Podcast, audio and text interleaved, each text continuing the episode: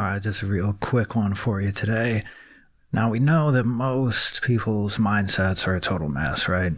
We laugh about it, we cry about it, we cope with it in various different ways. We're always talking about how stressed we are, uh, how we need to get it together, but we never quite do. We just get together and commiserate, right? Very few people have their mindsets under their conscious control, and we all know it. So, here are just some common mindset mistakes you're probably making right now. Number one, caring what other people think. Number two, dwelling on the past. That could be past failures, past embarrassments, past glories, even you wish you could have back.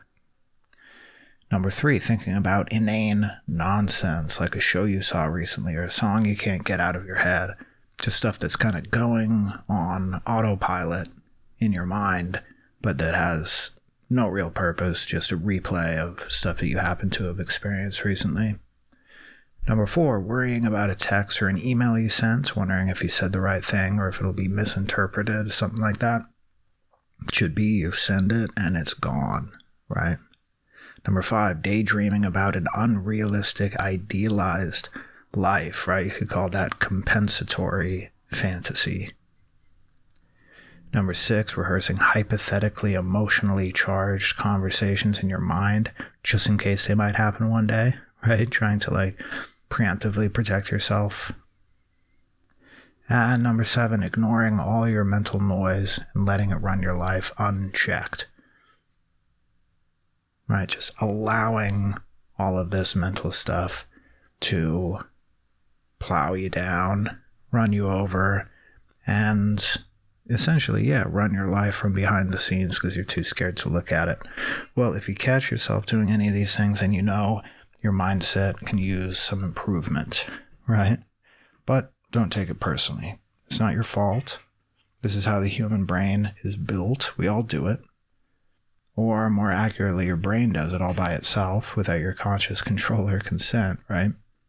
And this is why we can get together and kind of commiserate about it. That it's half true. It's like, yeah, we can laugh about it. We can be like, yeah, we all do this. We don't know why or how to stop it.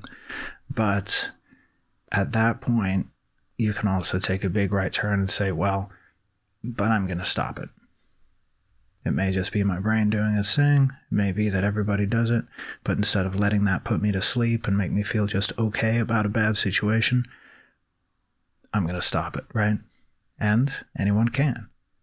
You just need the right methods, right? Because to use a cliche, it's not your fault, but it is your responsibility. After all, no one's going to fix it for you. No one could fix it for you.